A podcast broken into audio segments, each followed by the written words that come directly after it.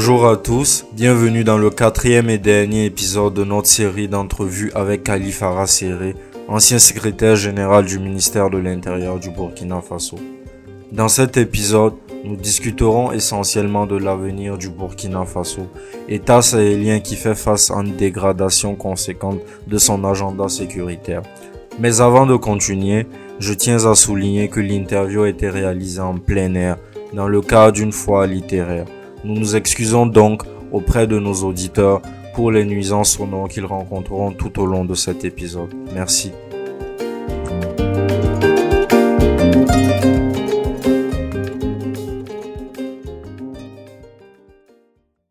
Monsieur Serré, parlons maintenant de la lutte contre le terrorisme. On a déjà établi ces, gens- ces gens sont là, on n'y peut rien. Maintenant, comment on lutte contre eux? Ben, il faut aller explorer au fond de, de la nation. Est-ce que la, la, la, la lutte contre ce phénomène-là est uniquement militaire? Non, pas du tout. C'est c'est 50% militaire et 50% autre. Et justement, j'allais en venir. Sur le plan militaire, à mon sens, il faut réformer la- l'armée burkinabé. De fond Dans quel sens? Une refondation. À quoi que- ressemblerait une armée refondée? C'est-à-dire qu'on reprend depuis les, les fouilles, les profondeurs, l'infrastructure pour monter. Voilà. Ça commencerait déjà, j'imagine, hein, par des états généraux, par exemple, de la nation. Il ne faut surtout pas que les questions militaires se traitent entre militaires. Donc il faut une interpellation du peuple et de la nation. Pour moi, je vois un peu la refondation de l'armée par une sorte d'assise générale avec toutes les composantes du pays. Et ces, ces assises-là, Oui. cette refondation, pour moi, doit interroger l'historicité de cette armée. Cette armée vient d'où? Avant de traverser, tracer sa nouvelle trajectoire, elle vient d'où? Comment a-t-elle été composée depuis la période coloniale? Comment a-t-elle On connaît ses origines. On a l'acte fondateur de 1962. Mais est-ce que ce, Avec les les Babassi. tout à fait, est-ce que ce socle aujourd'hui suffit à maintenir l'armée? Manifestement, ce socle ne suffit plus justement. Il faut que l'armée évolue. Exactement. Puisqu'elle s'est dénaturée, elle s'est déstructurée au fil du temps.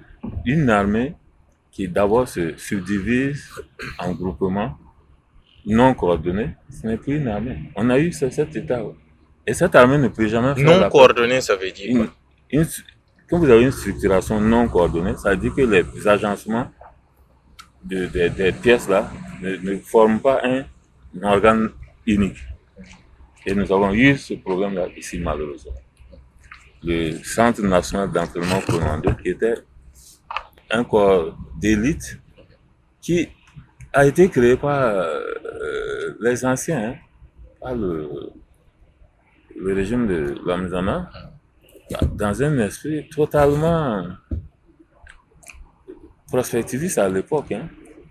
Parce que quand vous regardez en 71 le dossier introduit en Conseil des ministres pour créer cette unité-là, c'était vraiment pour faire face à des menaces.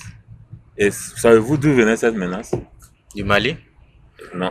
De- regardez bien là où le Sénégal a été implanté. À Pau, du du Ghana. Ghana. Voilà. Pourquoi le Ghana Parce qu'on avait eu des problèmes avec le Ghana. Des problèmes deux fois. frontaliers Problèmes frontaliers. Hmm. À Dakola, etc. Vous savez, vous êtes au courant du, du conflit de l'école. Non. Le Ghana a implanté une école. Moïse Yamogo est allé faire raser le bulldozer, etc. en 64. Ah. Donc, ça dit que les anciens avaient à l'esprit que le mal, la Vien- menace ne viendrait vien- viendrait que du sud, c'est-à-dire de l'océan. On avait aussi le barrage d'Akoksambo, dont la mise à eau est restée comme un truc à travers la gorge du Burkina. Un affront. Oui, parce que nous n'avons pas été impliqués, nous n'avons pas été consultés, mais à l'époque, bon, il faut dire aussi que les autorités, pas laxistes, elles étaient assez convenantes, assez cool, comme, comme on dit aujourd'hui. Passif. On n'en a pas fait un problème. Sinon, les installations de Akosombo posent un problème en droit international sur le régime des billets frugaux. Ok. Donc, Donc, donc, vous voyez que déjà, à l'époque, si, imaginez que nous ayons la même approche prospective aujourd'hui, nous aurions des unités d'élite vers Nassumbu, Dori, vers euh, Futuri, vers Logogo. Et depuis, on n'en a plus créé. Et mieux, cette unité d'élite d'élite est devenue quoi par la suite? Une armée prétorienne. Alors, donc voilà une des... Mm. Donc, à partir de ces diagnostics-là, Mm. je pense qu'on peut expliquer comment euh, éviter la fracture au sein d'une armée. Puisqu'une armée qui est compartimentée doit l'être par arme pour le service de l'unité de l'armée. L'unicité de l'armée est un principe fondamental, sinon il n'y a pas d'armée. Si vous avez plusieurs morceaux d'armée, on n'avait pas ça une armée. Donc, nous, nous avons ce. Créer cette unicité dans la multiplication des spécialités et des armes, y compris les armes les plus innovantes. L'arme du renseignement et du contre-renseignement, l'arme de la, euh, la technologie militaire, tout ça, nous devons nous projeter dans ces outils, dans ces dimensions nouvelles-là. Puis maintenant, il y a la question des hommes. Regardez notre recrutement. Regardez comment nous formons, comment nous reproduisons notre système. Le Britannique militaire du cadre. Les écoles d'enfants de tout. Depuis que Napoléon a créé les enfants de tout, la France n'a plus gagné aucune guerre. Et nous, nous sommes Et, en et le nous- problème, vous pensez que le problème c'est le- les enfants de sûr, tout? Pourquoi? Pourquoi les enfants Parce de que tout? si vous avez qu'une école. Pour former votre, élite, en réalité, vous formez une aristocratie. C'est-à-dire vous répliquez les anciens, parce que vous savez qu'il y a une préemption. C'est-à-dire la fonction militaire, là, elle est dévolue de père en fils. C'est la fonction première des Vous créez une militaires. classe militaire. Une classe militaire. Ok. C'est contre-productif dans les armées modernes. Parce Et c'est ce qui est arrivé en France? Bien sûr. Ok. C'est pour ça que, à défaut, au lieu d'une élite, ils ont créé une aristocratie dégénérée. Et qu'est-ce qu'on fait au lieu de ça? Au lieu Au de, lieu de créer cela, des, des- Toutes les écoles, avec des écoles d'enfants de tout. Votre, vous intégrez toutes les écoles, c'est-à-dire. l'apprentissage Ok. de l'art militaire Ok. doit être intégré être- dans la formation, l'instruction civique, au- depuis le plus bas âge, et intégré dans le circuit de l'éducation. Comme au Japon, comme en Corée. C'est-à-dire les enfants à l'école primaire, ils doivent avoir une journée ou deux où ils font des exercices pré-militaires, etc., etc. Et puis après, à partir de l'université, là, ça devient intéressant. C'est là où il faut prendre toutes les compétences des informaticiens, des journalistes, des... Dans, pour- dans l'armée. Ah oui, pour mettre dans l'armée. L'armée doit être le et- reflet de la capacité du corps social burkinabé. Ok. Et, et, et l'instauration du, ou la réinstauration du service militaire obligatoire. Oui, ça fait partie des, des, des- pour moi, c'est des diligences obligatoires qu'il faut mettre en place. Donc, il y a ça. Puis, il y a la défense civile, que nous n'avons jamais accepté de mettre en place. Et bizarre. Pourtant, ça existe. hein. Nous avons des textes où on parle de la dé- dé- défense civile. Comme les Corollo Non, la défense civile, c'est la population qui est organisée toujours derrière une autorité établie. Mhm. Le gouverneur, le haut commissaire, le préfet Mhm. et les maires. Mhm. Et c'est vraiment... Oui, oui. Est-ce que c'est des, c'est, des comités d'autodéfense Non, pas des Non. comités d'autodéfense. Ce sont des comités de défense civile qui mènent des activités civilo-militaires. Toi, aujourd'hui, en tant que Zala, de par tes capacités, ton euh, cursus universitaire, ton background, on peut considérer qu'il y a des choses que tu peux faire. Tu peux- Apporter. on peut t'infiltrer jusqu'à Ombouri, par exemple, pour aller faire un travail. Parce que tu es très bien. Alors, maintenant, Mhm. euh, ça, on, on sait que chacun est un militaire. C'est l'assertion que un- tout civil est militaire en puissance. La, la défense civile opérationnalise cette assertion. Ce n'est pas une, un slogan révolutionnaire. C'est un slogan qui date depuis Clausewitz en 1875, formulé par Clausewitz, qui est un grand stratège militaire allemand. Euh, C'est-à-dire que si vous laissez votre corps social se dépérir vis-à-vis de l'armée, vous aurez une armée qui va dépérir et devenir euh, dégénérée. Parce que vous n'avez, c'est comme la consanguinité. Vous n'avez qu'une armée. Vous êtes qui entre sort- vous. Exactement. Ok. Malheureusement, nous, nous sommes, nous avons créé ce, Un- une armée d'entre-soi. Puisque la, la, la, l'élite là, les officiers, c'est l'élite. Cette élite là, à 60%, c'est des enfants, les enfants des tels, etc., etc. Quand un militaire, un officier a été un mauvais soldat, ses enfants, génétiquement, sont de mauvais soldats. Et on a continué à reproduire ça. Ok. Si on a Euh. la chance que c'est un bon soldat, il va Mm. reproduire des bons soldats. Ok. Mais or, la probabilité la plus mathématique, c'est de faire ensemble que dans tous les corps, on prélève les meilleurs, meilleurs. qui ont les capacités. Ok. Les Et, bons sportifs, et comment on peut mettre ça en place? C'est par le système de la défense civile et par l'extension du système euh, de formation généralisée. C'est-à-dire que une fois par an ou une fois par cycle, vous allez faire trois mois dans une formation pour vous accoutumer à les armes et tout. Moi, je n'irai pas jusqu'à dire de donner les armes, de les déposer à la maison, comme en Suisse ou en Slovénie. Non. J'ai dit que chacun de nous ici doit pouvoir manier la plupart des armes individuelles dont l'armée dispose. À tout moment. Les Kalachnikov, tout ça. Au, au moins les, les- les fusils d'assaut, Mm. les armes de poing, etc. Tout le monde doit, à partir de 18 ans, voilà. Ta licence, tu vas faire trois mois après la licence. Puis après, si tu continues à maîtriser, quand tu vas entrer dans ta première fonction, tu, ainsi de suite. Il faut qu'à on tous les- militarise le peuple, puis, en fait. Bien sûr, mais c'est ça la défense. C'est pas, c'est pas, euh, c'est pas- un état spartiate. Ça dit qu'on crée les conditions où tout le monde est à mesure d'être militaire. Qui sans veut la paix prépare la guerre. Voilà. Ok. Mhm. J'étais en, suis en terminale avec le schéma. Oui. Quand on a fini avec ce volet, formation et structuration, qu'est-ce qu'il vous manque, qu'est-ce qu'il faut aussi à notre armée? Parce que on a un problème d'effectif. Notre armée est certainement la plus chétive de la sous-région dans Sahel. Pourquoi? Parce que, Plus que l'armée malienne.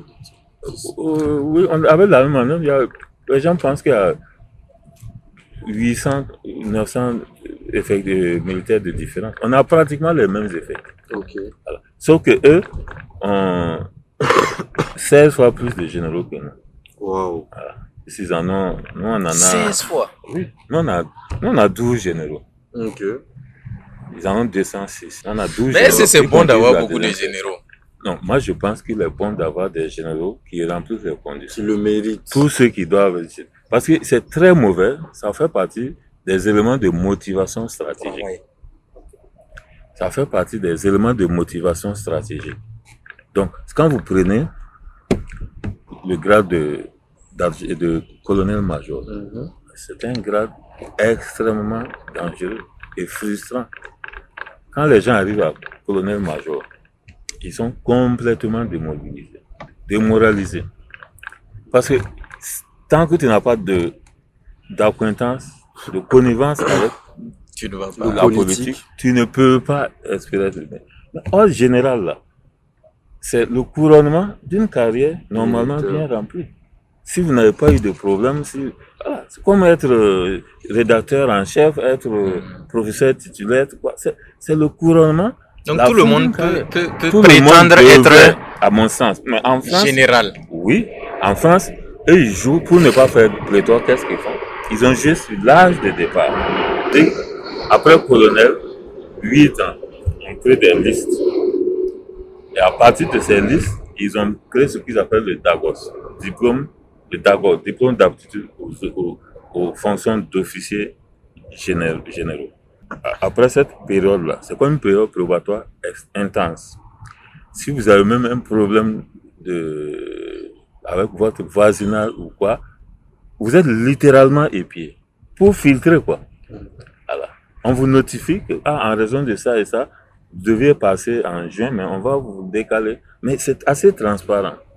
Et donc, ils ont rabaissé de 4 ans pour pouvoir faire passer les gens en deuxième section et rester, parce que dans leur livre blanc de la défense dit, la France devrait tout faire pour contenir les généraux d'actifs là, entre 150 et 200. Et ils sont l'un des rares pays à arriver à le faire. Par exemple, on avait un ambassadeur qui était général ici, Pet.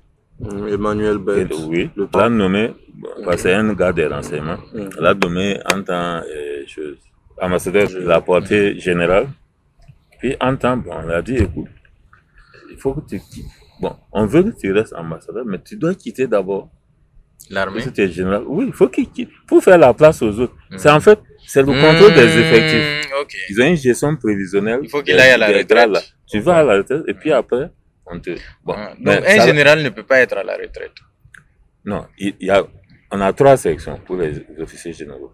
La première section, c'est le général est en activité, conformément à la loi qui précède. Chez nous, c'est jusqu'à euh, 67 ans. Voilà. Ensuite, à partir de 67 ans jusqu'à 70 ans, tu es dans la deuxième section. Après, non, 72 ans, parce que c'est 5 ans. Après 72 ans, maintenant, tu passes à la troisième section où tu es à la retraite définitive. On ne peut que te réquisitionner. Alors que dans la deuxième section, dès qu'il y a un événement majeur, vous êtes automatiquement. Le Burkina a mis 4 ans. 4 ans, je vous le dis. en- Pour réquisitionner. pour faire, faire- ah, non, pour même de- demander à sa deuxième section de bien. C'est une chose qui aurait dû être évidente.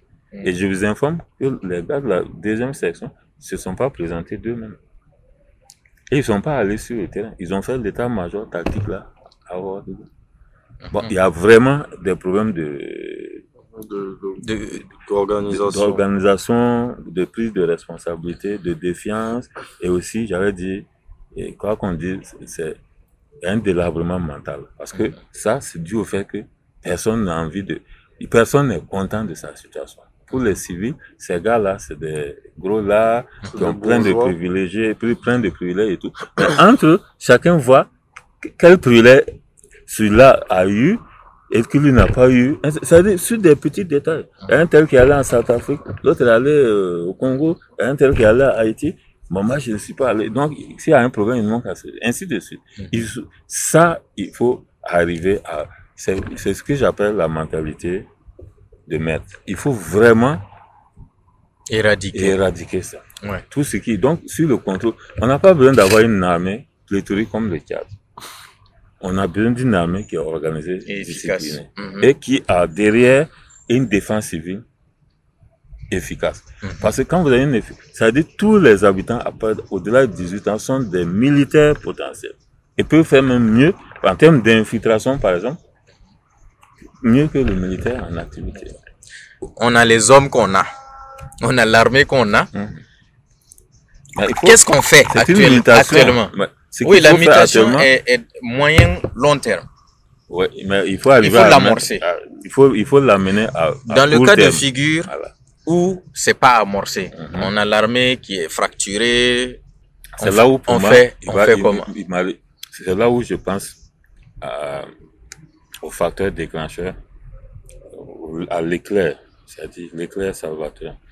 Pour moi, c'est un geyser qu'il faut un homme providentiel qui surgit pour raccourcir les délais. Sinon, le délai de process nous prendrait 10 ans. Nous n'avons pas le temps. Le temps de disparaître dans ce laps de temps. Donc, il faut qu'un homme, il peut, ça peut être toi, ça peut être lui, ça peut être un général euh, croulant qui est malade de euh, choses, de rhumatisme, qui est là. Ça peut être un jeune officier. Ça peut être même quelqu'un aujourd'hui qui est dans la hiérarchie. Il faut arriver à ça. Moi, j'ai vu que les malins étaient en train de trouver quelqu'un. Puis j'ai vu tout ce qu'ils ont commencé à mettre en, ça tourner en eau de boudin. Bon, je vois que là, c'est pas tout. Façon technique, pas- moi, je ne vois que euh, l'émergence d'un processus euh, non démocratique Mhm. pour structurer. Et vous ne croyez pas aux élections? Voilà, la démocratie. la- la- non, non.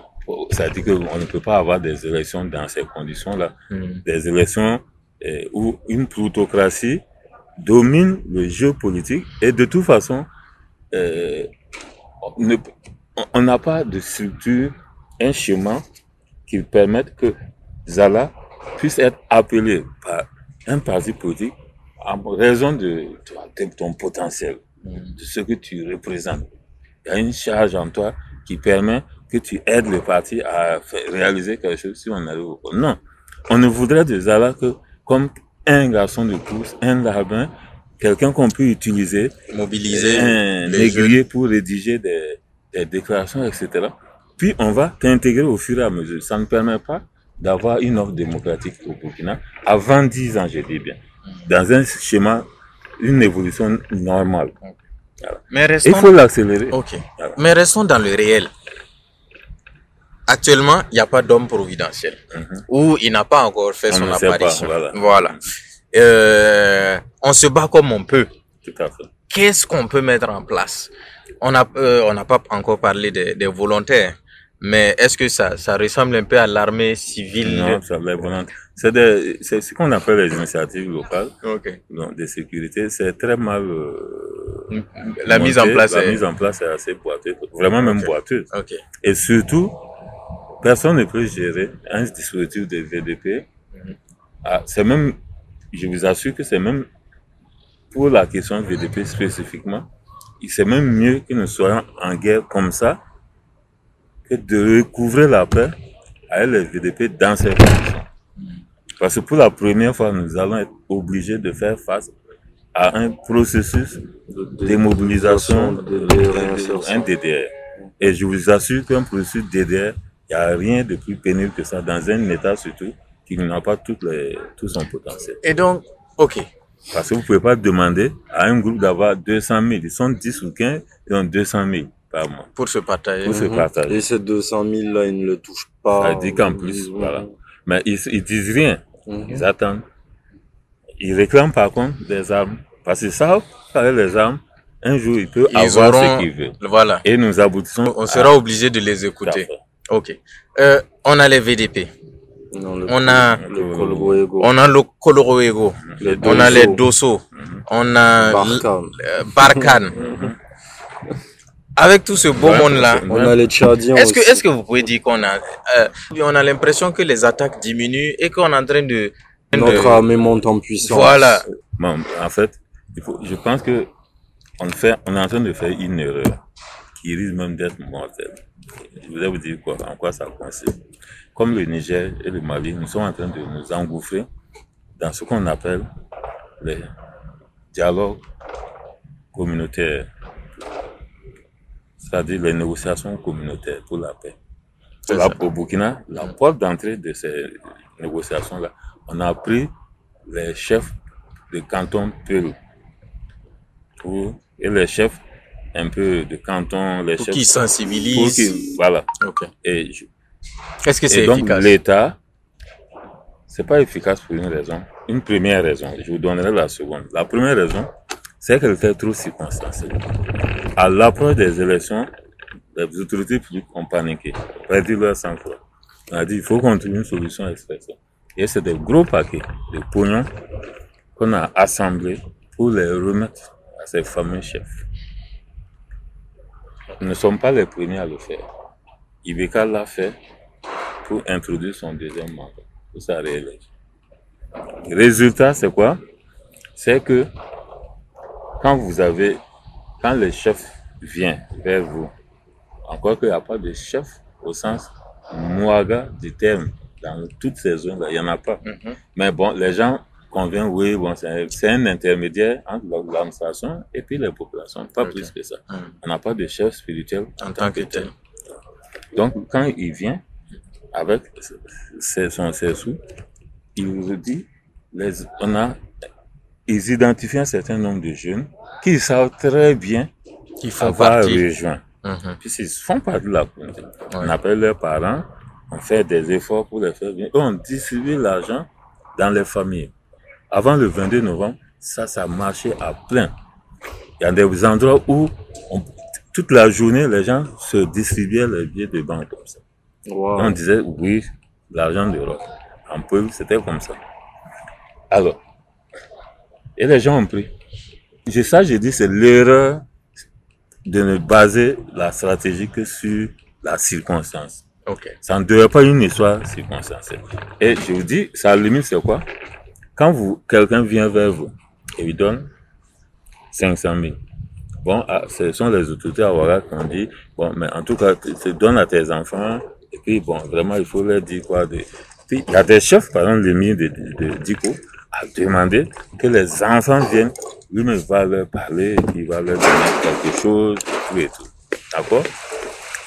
Ça a été des pactoles hein, qui ont été distribués. Mais quelque temps après, qu'est-ce qui se passe?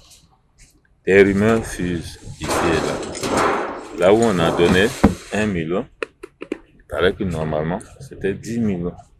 Puisqu'il n'y a pas de traçabilité, il y a l'ANR qui a donné des sous à des leaders communautaires.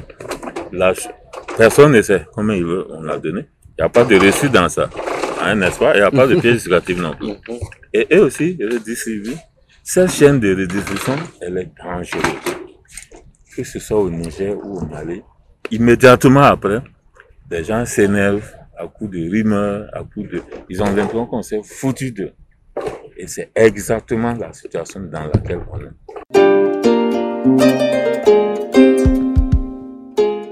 Merci à tous. Nous sommes au terme de notre série d'entretiens avec Ali Farah Je tiens encore une fois à vous remercier chaleureusement pour l'intérêt accordé à notre modeste projet. N'hésitez pas à partager cet épisode auprès de vos proches et à nous suivre sur Twitter, Facebook, Instagram pour rester au fait des différentes évolutions de cette initiative. Merci beaucoup et à très bientôt.